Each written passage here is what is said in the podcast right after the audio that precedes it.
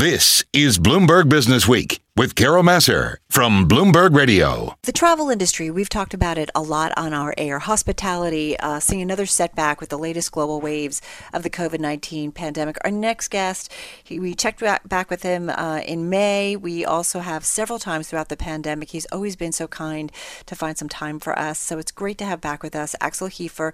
He's the CEO of the online travel platform Trivago, and he is with us once again on the phone from Germany. Uh, Axel, it is good to have you here with us. How are you doing? Um, yeah, I guess we. I know. What's the best way, best way to describe it? We're we're hanging in there. Um, we are we are basically back where, uh, at least in Europe, we are back where we were in in April, mm. whereas the U.S. is is still doing a bit better, but um, but obviously um, in in bad shape as well. Well, so what does that mean for you guys? And I know you have a global workforce. Um, you guys have been dealing with this from day one.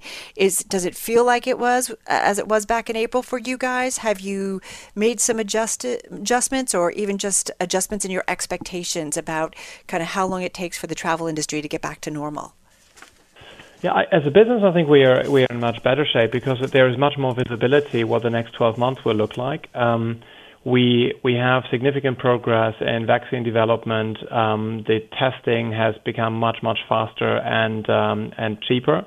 Um, and and we are almost one year in the pandemic, and also have some data that we can rely on. So um, we are quite positive for for a sustainable recovery starting really in, in early next summer. Mm. Um, for our employees and and I guess for for all of us. Um, however, I think it's, it's uh, we are in worse shape right now than we were in March because we are now um, not not heading into the summer where everybody was expecting that things would get better, but we are heading into the winter where everybody is expecting, like in a normal flu wave, that things will get worse. So uh, the mm. emotional stress on our employees um, is is, uh, is is greater than it has been in the first lockdown. I've had a lot of conversations with leaders about that specifically. We know it's a global health pandemic, but health covers so much, right? It's your physical health as well as your mental health. So what are you doing to help out your employees?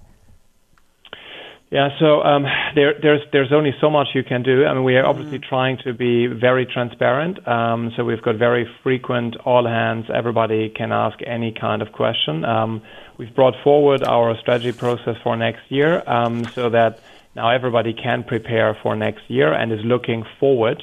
And I think that that is um, that is from a psychological perspective the most important thing that you have something to look forward to and that you have hope that things are getting better um, rather focusing too much on the present, which can be, in, in particular in Europe right now, be quite depressing. Well, and it's interesting, you know, um, from what I understand, you are among the group that really think that we've got to, as a member, you as a member of the travel industry, have to kind of remind everybody that it's not smart to push everybody back to to think about traveling. That we've got to be smart about kind of where we are so that we can get this under control.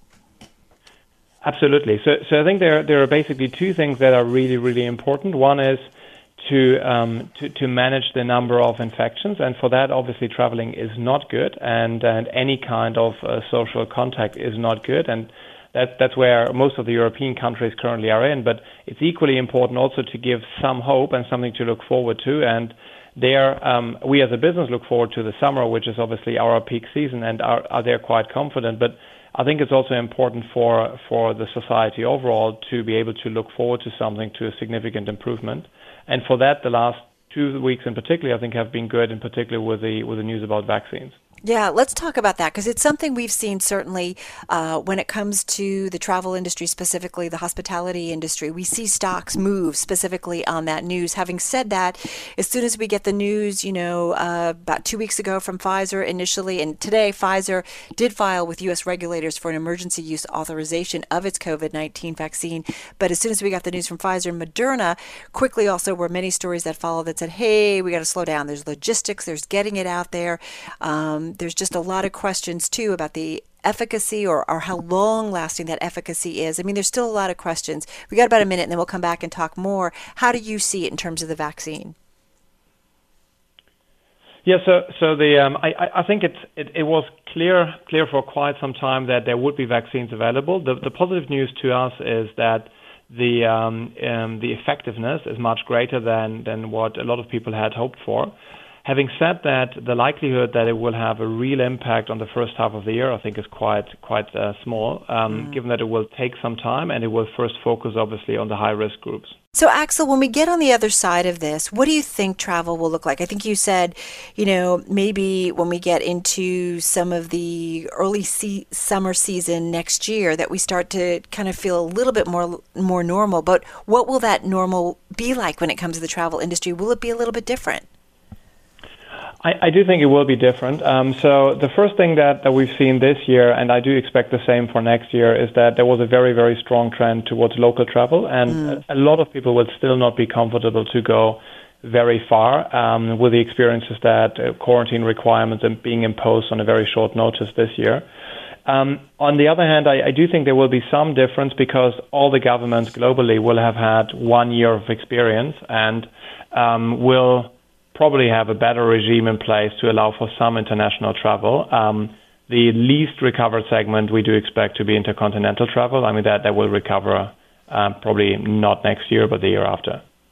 Interesting. And is that, I mean, you look a lot at leisure travel, but leisure business, business, is that something that's a few years off to getting back to normal? Yeah, on, on business, I think there's there's a very different discussion. I mean, the the um, on business, we don't expect that business travel will go back to where it was coming from, and mm. and the key reason is that. Um, we are all shifting a lot more towards remote work, and, and when you do remote work, you do accept that you can be very productive without being in the same room. And that also has an implication on how many business meetings and how many business trips you need to do, both internally within your company, but also externally. So um, I, I, do expect the, the business travel recovery to follow a similar pattern than in the last couple of crises, but not to reach the same level that we've seen before. There is a structural change. When it comes to visibility, I think you guys have said that you anticipate, I think maybe your CFO had said that you're going to be down about 70 to 80% this year in terms of revenue compared to 2019. That's pretty much, that's it, right? That feels about, that feels about right, unfortunately.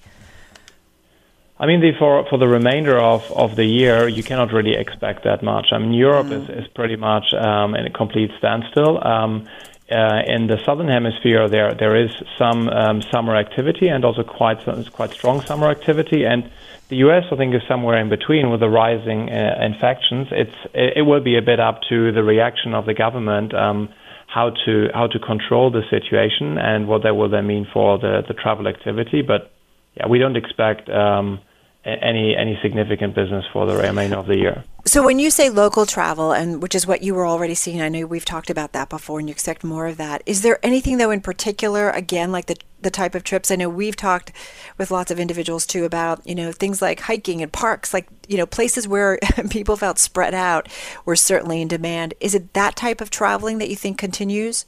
To be in demand? Absolutely. Mm. Absolutely. For, so, for the summer, what we've seen this year is that whenever the situation was under control and, and, and there was a general sentiment that it's safe to travel, the first trips that, that really picked up were, were nature destinations, so the, the coast or the mountains, and, and trips where that you would typically classify as, as vacations to relax rather than cultural trips. Um, on the other hand, we, we do think that in the second half of next year, there will also be some return of city trips where you're more focused on activity, uh, going to the museum, to the opera, um, or just going to nice restaurants. But for summer, um, it, it's clear that that, and I think this year, the or next year, the need might be even greater because we will come out of a longer um, difficult situation to yeah. just get a rest. Yeah, that pent up demand, man. I, I can't even wait to take a trip.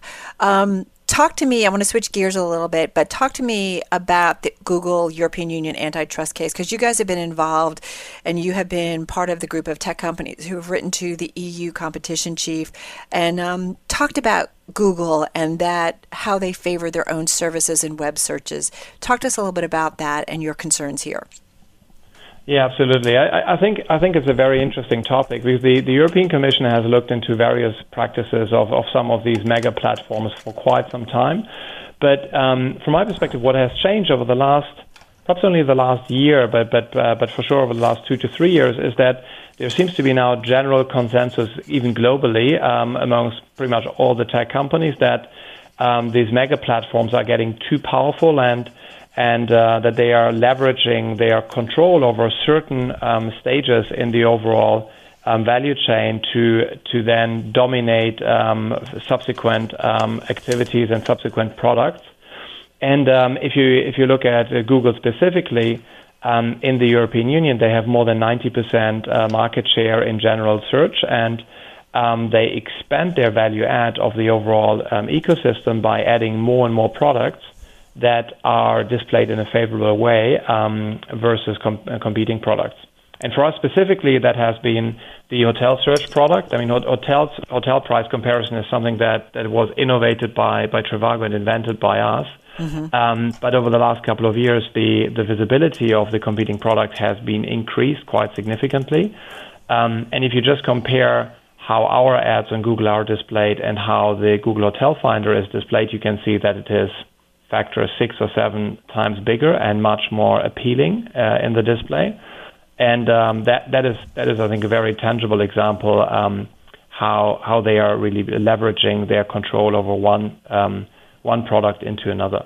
Well, and it's interesting, and I guess you know I forget, right? Google has its own Trips app and and applications, right? And I do think that there's an expectation among consumers that when you search, that you are getting an equal search, you know, that comes to you. And we are increasingly, the more and more we learn about the digital economy and the digital companies and how it all works, that's certainly not the case.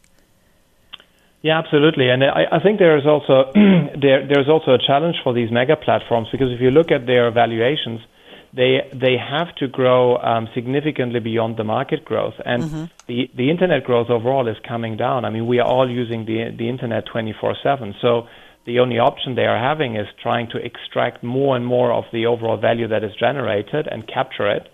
Um, and to do that, they need to to make their products much more commercial. If you look at Amazon, there is a lot more advertisement now on Amazon Whereas five years ago, the, the whole ranking used to be pretty much organic. I mean, what it did, it was trying to show you what uh, what you're really looking for. On on Google, it's the same thing. I mean, it's very heavily commercialized, and um, if you if you use um, if you search for Trivago, for example, and we don't um, pay for an extra ad, um, the first results that you are likely to see are from our key competitors. Going to leave it on that note. Quickly, though, 30 seconds. If we talk again in another three or four months, what do you think the story will be? Just quickly. The story on Google? No, the story on you guys in the travel industry. In, in three to four months, we will be we will be on the other side of the winter, and uh, we will be much more optimistic uh, because we will have much much better visit, visibility when the summer will start and how the future will look like. Because we think that sustainable recovery is starting next year, and it will not recover immediately. Um, it will take a couple of years, but at least we will be on a sustainable recovery path. Yeah, visibility, very, very key. Axel, thank you so much. Really a gem. Axel Hefer, CEO of Trivago, joining us on the phone from Germany. Really talk about two important issues obviously, COVID and the impact on reopening our economy, but also about what's going on with big social media giants. Of course, they're being looked into very, very closely here in the U.S. as well.